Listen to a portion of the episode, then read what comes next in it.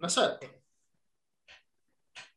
Sì, sta gente, no, eh, sono persone, sono professionisti a cui se tu gli, cioè, io mi rendo conto che, questo. cioè, se tu, eh, se tu per anni il tuo lavoro è basato sul posturale, ok? Se tu sei il fisioterapista della postura, ti sei creato questo business, e come fai dopo 30 anni magari che lo studio a dire ragazzi, no, la postura si è visto che non ha collegamenti col dolore perché il dolore... Eh, come fai? Sì, è il classico bias del costo irrecuperabile da un lato, sia psicologico che uno dice ho investito soldi, esatto. tempo, convinzione in delle cose che si sono rivelate inutili. Che faccio? Se accetto che sono inutili, devo accettare che ho buttato tanti di questi miei investimenti. E esatto. dall'altro, professionalmente, dici che faccio? Uh, faccio capire che per, a tanti clienti e via dicendo, uh, non dico li ho presi per il culo perché l'ho fatto in buona fede, magari. Però sì, certo, certo, certo. in maniera sbagliata, quindi non sono stato all'altezza e a quel punto è cioè, una cosa che è difficilissima accettare e fare e quindi si uh, promulga, uh, si, pro- si, continua a fare quello che si faceva. Uh, purtroppo anche perché non è chiara nella popolazione generale su tutto il concetto che la scienza non è una verità assoluta, è migliorabile, le cose possono essere riviste quando ci sono nuovi dati, nuove evidenze, i modelli possono essere rifiniti o anche completamente stravolti se ci sono nuovi dati, nuove, eh, nuove possibilità, nuove osservazioni. E in poi pratiche scientifiche eh, che hanno un risvolto diretto per la persona, come la fisioterapia, l'allenamento, la nutrizione, la medicina, ehm, può succedere che cose che, di cui si era convinti e si promuovevano 10-15 anni fa, adesso sono cambiate. Succede anche in medicina, certo, cambiano le terapie, certo. cambiano le diagnosi e via dicendo. E il problema è che però, uh, poiché non, non, è molto diffusa questa, questa uh, concezione della scienza e quindi anche di tutte le pratiche scientifiche uh, dei vari campi, e le persone credono che la scienza sia giusto o sbagliato, senza vie di mezzo, uno ha paura a dire quello che facevo prima era, giu- era quello che si credeva giusto all'epoca, adesso non è più giusto, quindi lo cambio perché eh, ha paura che la persona dall'altra parte percepisce, ah, quindi tu non sapevi niente, hai sempre fatto stronzate, adesso vuoi cambiare cosa, allora la scienza non serve, si sbagliava, che è una dinamica che stiamo vedendo anche con tutto il caso del Covid, un po' adesso vaccini. Sì, sì, sì, sì, certo. E quindi diventa difficile. A questo aggiungo che poi c'è il mega discorso che la formazione spesso no, non è finalizzata a formare, ma a fare soldi, cioè è una cosa strutturata per chi la propone come metodo di guadagno e non per formare le persone. Quello uno dice, io perché dovrei fare la cernita delle informazioni scientifiche e poi magari devo fare il 10% dei corsi che faccio perché il resto è fuffa, quella fuffa mi porta un sacco di soldi, io le continuo a fare, cioè certo, poi alla fine certo. tante persone entrano nella formazione solamente per una questione di guadagno, non per una vocazione a formare il prossimo. Cioè, direi di sì. Ma poi c'è, la, di solito cosa succede? Che eh, la risposta, quando tu magari eh, discuti, io ho smesso perché mi faccio il sangue mar- del sangue marcio, ma quando tu provi a parlare con questi colleghi, la risposta è però funzionano. Ma è dimostrato perché funzionano. Cioè, si sa perché funzionano queste terapie. Ci sono diversi fattori per cui possono funzionare. Effetto placebo, fattori contestuali, quindi vai dal fisioterapista di Cristiano Ronaldo, ti fa la tecar, però se è il fisioterapista di Cristiano Ronaldo, figuriamoci, è bravissimo. Quindi già il fatto di andare da un fisioterapista che tu reputi bravissimo è un, è un, potentissimo effetto placebo. Anche il semplice fatto che passa il tempo, magari fai 10 tecar, è passato un mese, remissione dei sintomi autonomamente, esatto. spontaneamente guarisci perché è passato un mese. È come, esatto. è come il, il, um, come si chiama, il fat burner che dice che, dice che funziona, funziona con, con, la dieta ipocalorica, no? Esatto, esattamente. Cioè la remissione spontanea dei sintomi, quindi la storia naturale della patologia, quindi la maggior parte delle patologie nel tempo tende a regredire, ok? Ad esempio il low back pain, il mal di schiena tende a regredire, ci mette chi più, chi meno, ma tende ad avere un buon esito. Se tu fai 30 sedute di Tecar e poi dici, hai visto, ho guarito grazie alla teca, ma col cacchio. Ok? Quindi ci sono tutti questi fattori. Sul dolore, in realtà, a livello sintomatologico, funziona un po' tutto. Ok? Soprattutto nel breve termine. Nel breve termine funziona un po' tutto, ma sempre lì bisogna conoscere la fisiologia del dolore. Perché se tu sai che nel nostro corpo sono presenti i meccanocettori, questi meccanocettori quando sono stimolati inviano un segnale che va direttamente al corno posteriore del midollo per inibire lo stimolo doloroso, ne inviano un altro al sistema nervoso centrale che ci fa rilasciare endorfine, serotonine, dopamine, cioè diciamo tutte sostanze che eh, alleviano la situazione dolorosa. Quindi se tu stimoli questi meccanocettori fondamentalmente in qualunque modo, quindi terapia manuale, massaggio, teca, eccetera, eccetera, tu hai una riduzione dei sintomi nel breve termine, nel breve termine. E poi nel lungo?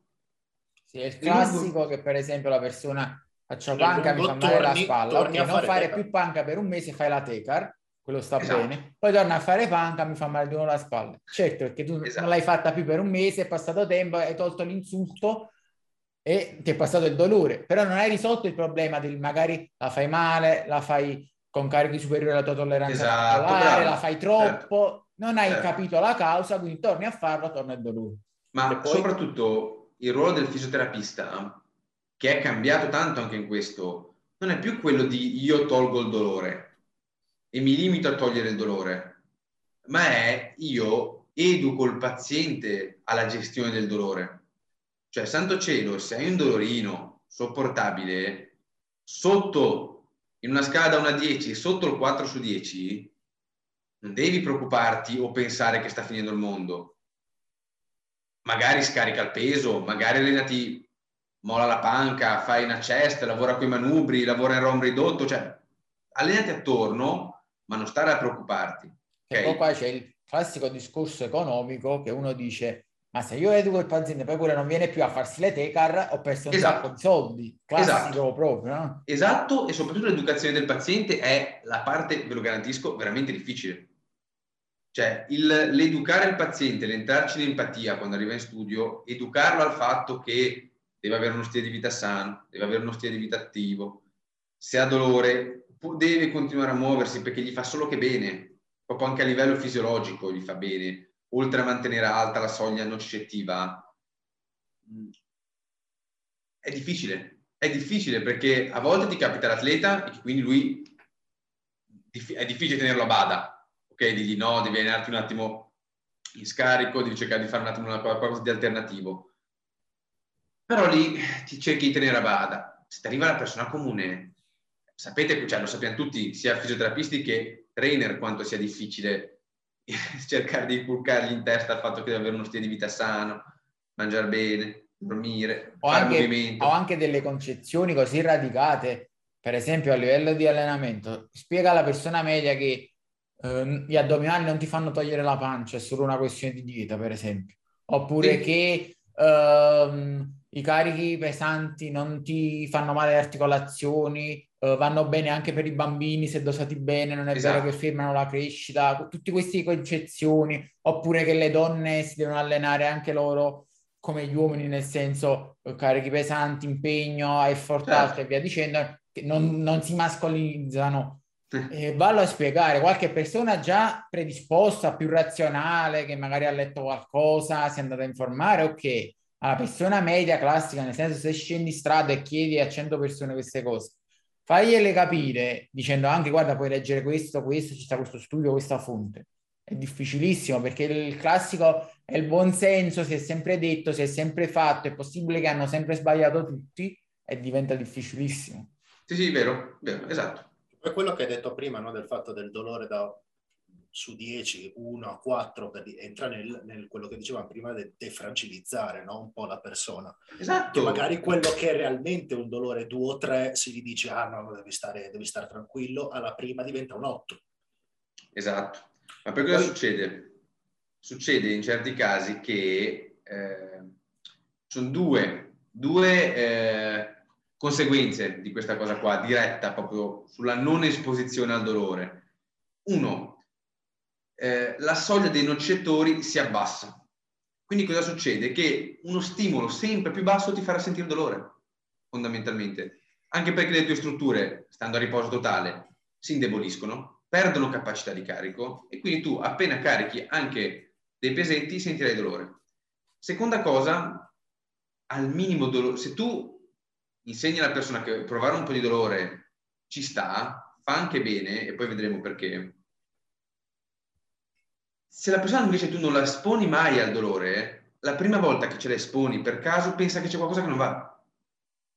Non, non pensa, ah però cavolo, è normale, cioè non è che parto dal ho dolore e arrivo al non dolore in picchiata. È un percorso esattamente come il CAT, cioè una riduzione di peso, è un percorso non lineare.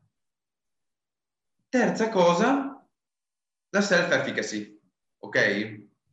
Quindi l'autoefficacia il senso di autoefficacia, cioè la persona quando ha dolore pensa di non poter più fare nulla.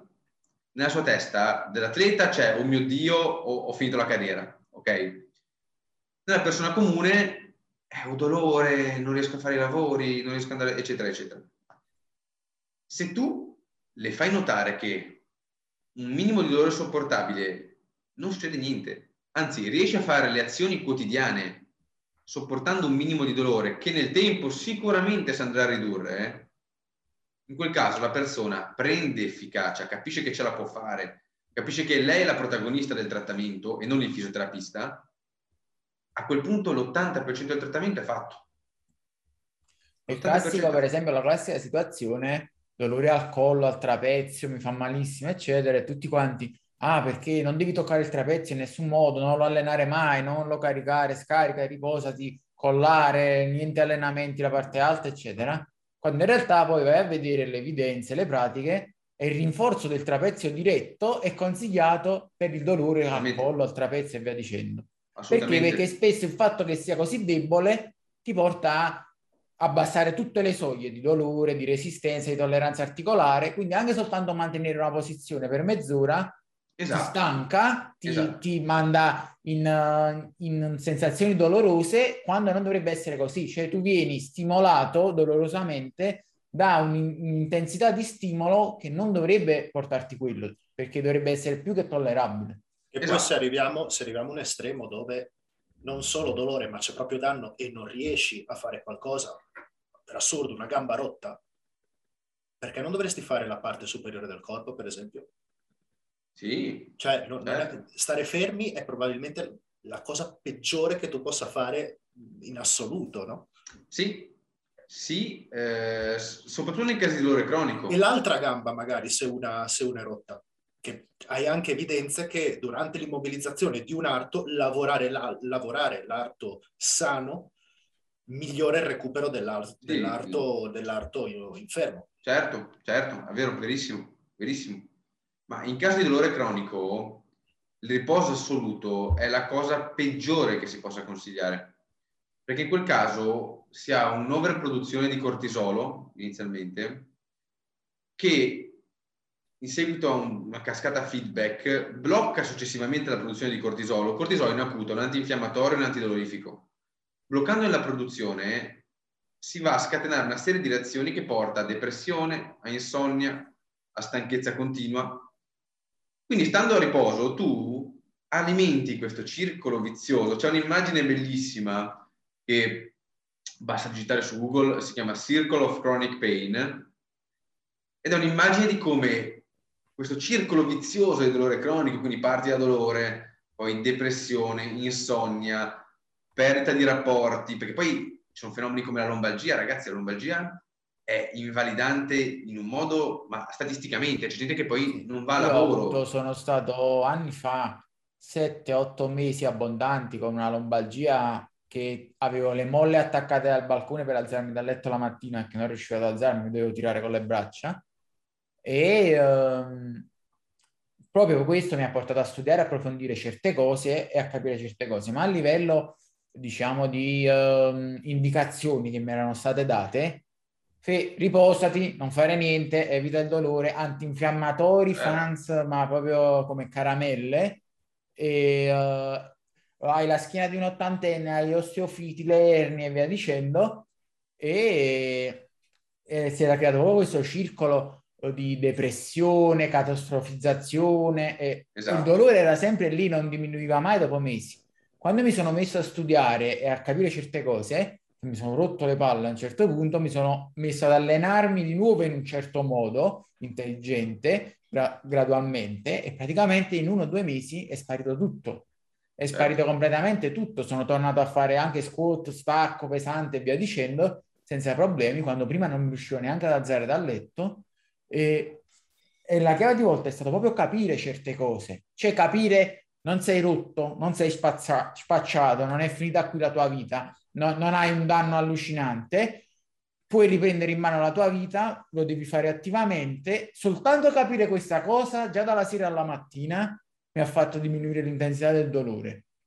Stessa cosa quando poi uh, ebbi dei problemi relativi a un'epicondilite bilaterale cronica e anche là no, c'è dei danni, via dicendo. A un certo punto ho detto adesso mi riprendo io da me, inizio a fare degli allenamenti specifici, delle cose torno ad allenarmi convincendomi che non sono rotto, mi tolgo tutti questi tutori, bracciali e via dicendo, mi alleno in maniera intelligente e anche lì nel giro di qualche settimana eh, è svoltato tutto. Ed è una cosa che poi ho visto anche con alcuni clienti. E ho avuto dei clienti che sono venuti da me perché volevano allenarsi, non volevano stare più fermi che tutti dicevano di stare fermo e avevano comunque dei dolori, alcuni avevano epitroclite, alcuni mal di schiena e via dicendo allenandosi in un certo modo, rispettando tutto quello che erano le loro eh, necessità e situazioni del momento, hanno risolto in un paio di mesi situazioni che magari si protraevano da anni, eh, perché avevano fatto infiltrazioni di cortisone, lo, volevano farli operare e via dicendo, e hanno risolto in questo modo qui.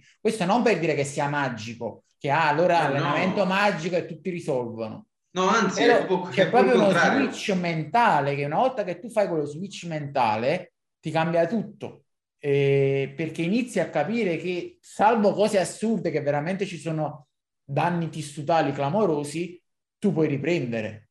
Certo, ma certo, anzi, ma è proprio il contrario.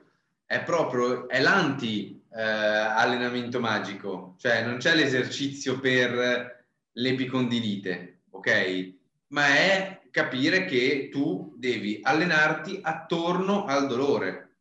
Ok, poi ci sono persone a cui dà fastidio magari l'esercizio, ci sono persone che riescono inizialmente a, a, lavorare solo in concentrica, ci sono persone che inizialmente riescono solo in eccentrica, ci sono persone che riescono solo in statica. Ok, tu da quello parti e devi costruire un, un programma, fondamentalmente. Ma il fatto che tu ci sia arrivato da solo e tu comunque eh, sia informato da uh, trainer è, io, è quello che secondo me è necessario. Io due settimane fa ho tenuto un corso di formazione a riguardo per personal trainer, perché secondo me è fondamentale che un trainer conosca certe cose, tanto quanto è fondamentale che un fisioterapista capisca di allenamento, perché il problema è che i fisioterapisti non capiscono niente di allenamento, ma ve lo giuro, niente. E i trainer non sanno nulla sul dolore giustifico di più i trainer perché i concetti sul dolore sono più nuovi rispetto ai concetti neanche sul allenamento. è vero, è vero, è vero, è vero. Però per me è fondamentale che un trainer le conosca. Perché? Perché fisioterapista e personal trainer, preparatore, chiamiamo kinesiologo, come si vuol chiamare, devono collaborare per questa persona, cliente, paziente ipotetico. Io vorrei avere, io ho la fortuna che qua facciamo, faccio entrambi i lavori, ma, ma arrivano a volte clienti di altri colleghi e io sono in difficoltà a volte a rapportarmi con questo collega, a spiegargli che non è la postura, a spiegargli che no, non deve star fermo.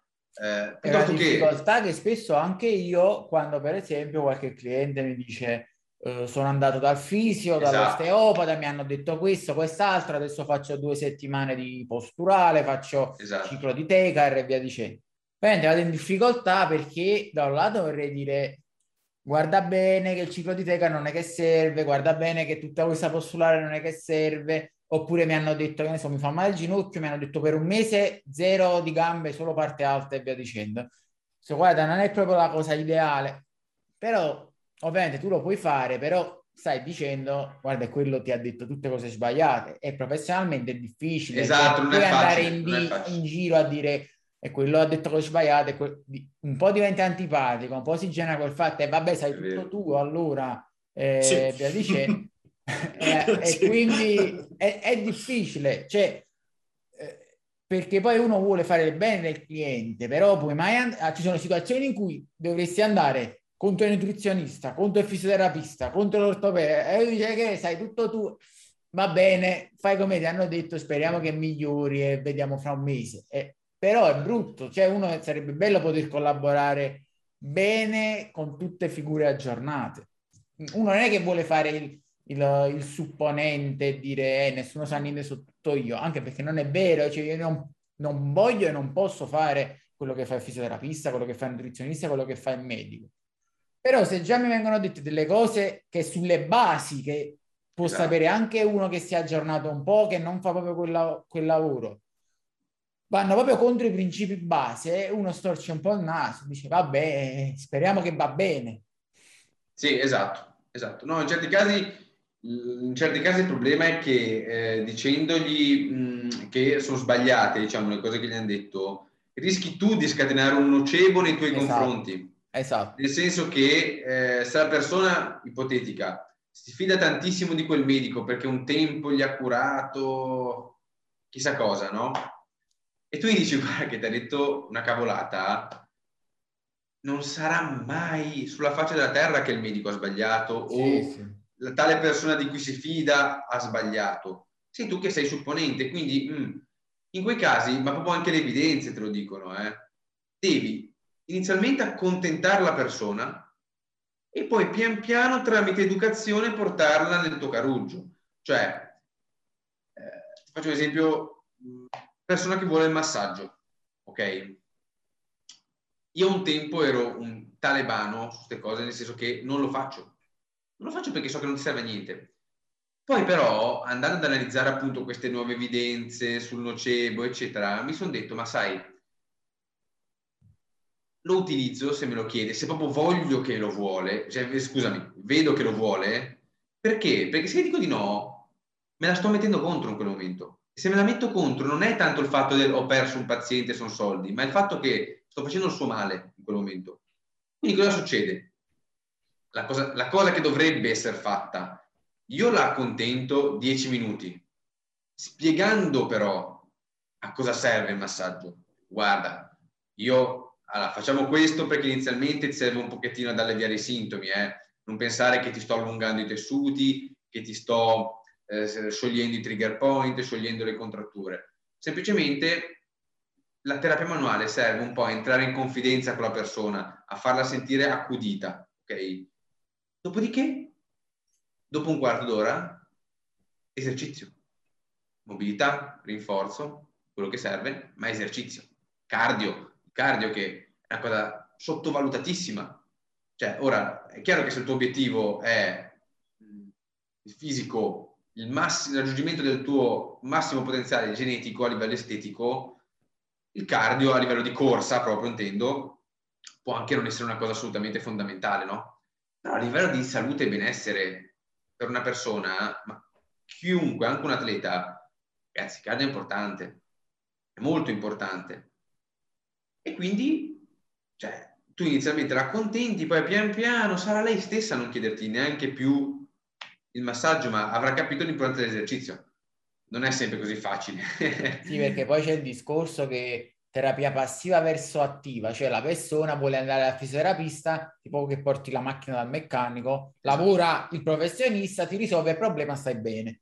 Quando ca- tu fai capire che guarda è tutto attivo, cioè io ti dico cosa devi fare e tu lo fai, ma io con le mani mie è poco quello che devo fare devo educarti, devo farti vedere gli esercizi, farti il programma adattato e via dicendo, spiegarti le cose, ma non è che ti faccio il massaggino, la teca all'onda d'urto, puff e guarisci.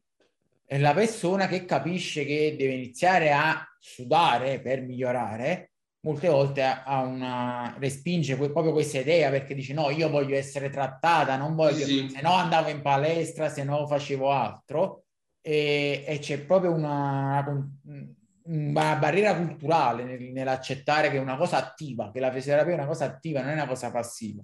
Sì, sì, sì, è vero, ma, eh, ma perché comunque sulle terapie passive in generale ci sono, circolano ancora tantissimi miti. Al di là della TECAR, di cui abbiamo già detto tanto, anche la stessa terapia manuale, quando si ha la convinzione che io ti sposto il bacino o una vertebra con le mani, ragazzi, ma a parte il nocebo che instaura una persona, perché immediatamente tu immagini la tua colonna vertebrale come un grissino praticamente. E se io con un trust ti posso, avessi veramente il potere di spostarti una vertebra. Che cioè, dire, con i punti. Sì, esatto. Vuol dire che la tua colonna vertebrale è, è gra- più che gravemente osteoporotica, nel senso, sarebbe un problemone, no? Un Lego. Esatto, un Lego praticamente. In più, cioè, questa cosa del... Anche il fatto che la terapia manuale possa... Cioè, io tasto un tessuto potenzialmente, e ci sono evidenze anche su questo ovviamente, eh, la maggior parte delle volte il fisioterapista sta tastando un qualcosa che non è quello che pensa di tastare. Cioè, a livello... Fascia, facciamo un esempio dello psoas. Dicono ti, ti manipolo la fascia, esatto. e invece ci vogliono non so quanti newton per modificare allora, cioè, ma, non solo quel, ma non solo quello, cioè parlano della fascia come di liberarla, no? E poi vedi le persone che trattano con cadaveri che si pa- passano 36 ore a toglierlo dal muscolo perché è una roba sì, super no, complicata. No. Allora, la fascia lata... Poteva, potevano chiamare, potevano chiamare il, il guru e dire, liberamela tu. Sono qua col bisturi a toglierlo che è un casino. Guarda, la fascia lata, la fascia lata eh, per, all, per creare allungamento sulla fascia lata, ok, non per parlare di fascia, ma per parlare del muscolo, ok, occorre in Newton, se non sbaglio, non sto scherzando, avevo letto uno studio, era stato postato anche su qualche pagina, di un trattore. Cioè, ora io con le mani quante ore ci devo stare? Una settimana. Ok? Quello, ma... Cioè, lo psoas.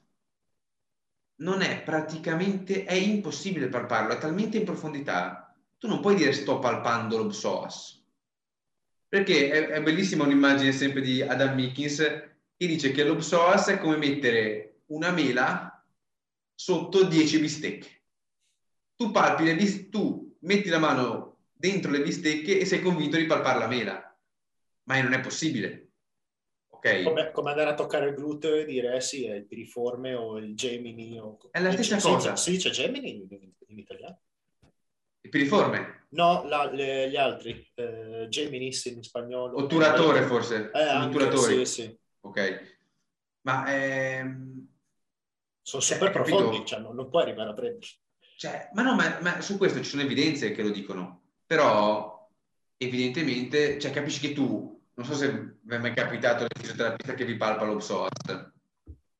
No. Allora, mi cosa succede? sembra un po' anche... Ma no, cosa succede? Ti mette praticamente tra l'addome e l'inguine, ti pianta la mano con la gamba in allungamento, fa un male della miseria, ma farebbe un male della miseria a chiunque, ragazzi.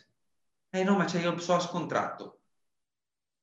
Cioè, sfido qualcuno a farsi mettere una mano lì sull'addome a spingere in basso e non sentire dolore, fondamentalmente, no?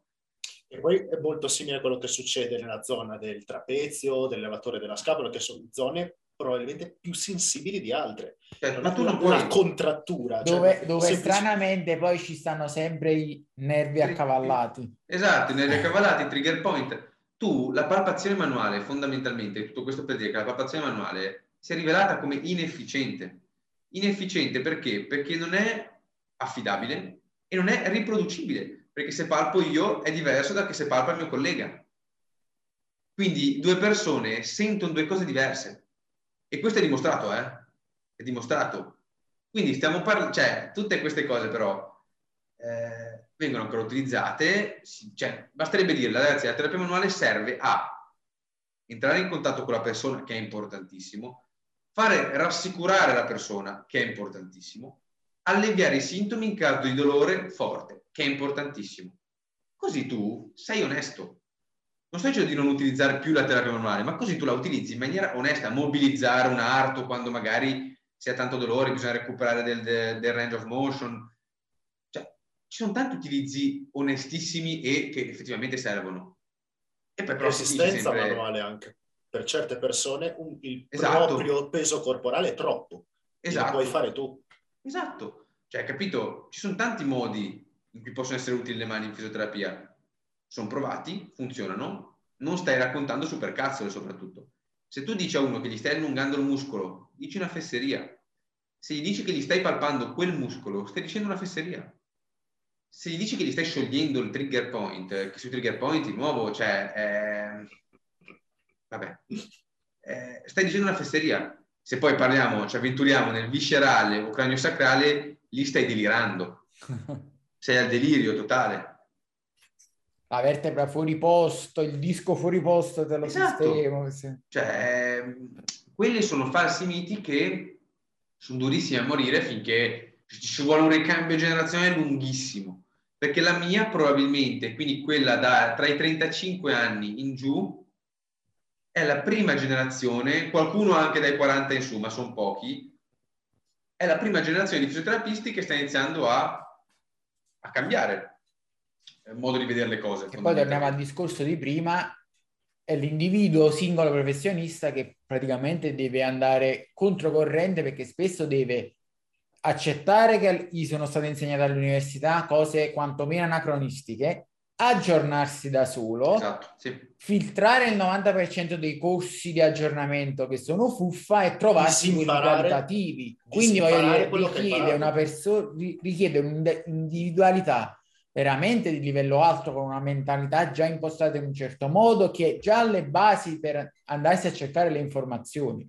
Quindi siamo veramente, stiamo parlando di, di una nicchia della nicchia della nicchia. Guarda, io ho, ho avuto la fortuna, cioè ho la fortuna di essere una persona abbastanza critica. Critica nel senso che è difficile che io creda una cosa perché me la dice una persona. Cioè non difficile che non mi fido, ma non la prendo per oro colato, ok? Io quando critico, diciamo così, l'ostopatia è perché l'ho studiata. Eh. Cioè io ho studiato un anno e mezzo di osteopatia, ok? Sono arrivata al modulo sul sacro e quando abbiamo passato due giorni con gli occhi chiusi, ve lo giuro, a tastare in questo modo il sacro, se dovevo sentire che si muoveva, io in quel momento ho avuto un attimo di dire, boh, sarà, cioè, nel senso, magari sono io che non ho la capacità manuale, no? Una volta cosa è successo? Mi ricordo un fatto che lì, lì ho svoltato, nel senso che ho provato a farlo su un paziente. Un paziente che tra l'altro era un mio caro amico. Non era palesemente cambiato nulla. Eppure io mi ero voluto convincere, ma te ne rendi conto quando provi a raccontarti un po' una cazzata da solo? Mi ero convinto nella mia testa che fosse cambiata, no? Facile. Quindi io ho finito, ho finito... Un autoplacebo indotto. Sì, eh, ma, è quello, ma, è, ma è quello, eh. A quei livelli tu ti convinci che la cosa, cioè ti vuoi autoconvincere che funzioni. Che poi apro e chiuso parentesi, è quello che succede tantissimo spesso anche in allenamento, nel bodybuilding, che uno magari cambia una cosa in allenamento, una piccola cosa in nutrizione, cambia un pochino magari la sensazione e davanti allo specchio è convinto che, sia, che, abbia avuto il dimagrimento localizzato, che sia cresciuto il picco del bicipite, quando in realtà è completamente uguale. Se facessi un paragone magari con due foto con le misure identico, però lui è convinto ed è così convinto che davvero si vede così. Cioè lui davanti oppure, allo specchio davvero sì, vede quella cosa. Oppure sì, è migliorato, ma non per quello. È migliorato esatto. perché ha fatto in generale le cose bene o ha continuato a fare le cose bene come prima. E non è stato quello air squat per mezz'ora che ora c'è la separazione sulle gambe. E se andava a correre, faceva l'air bike, faceva il vogatore, era uguale. Esattamente. E quindi alla fine eh, io quelle, quell'episodio lì mi ha, mi ha, fatto svoltare perché poi io ho deciso di non continuare più perché poi da lì, sai, sui gruppi comunque era prime, i primi tempi in cui si iniziava un attimo a, a parlare seriamente di evidence based, quindi dicevo ma perché mi dicono che non hai evidenze? Ma allora forse è vero, fammi un po' vedere questo studio. Ah, ok, allora allora non, per coerenza mia, per come sono fatto io, non mi andava di, di proseguire.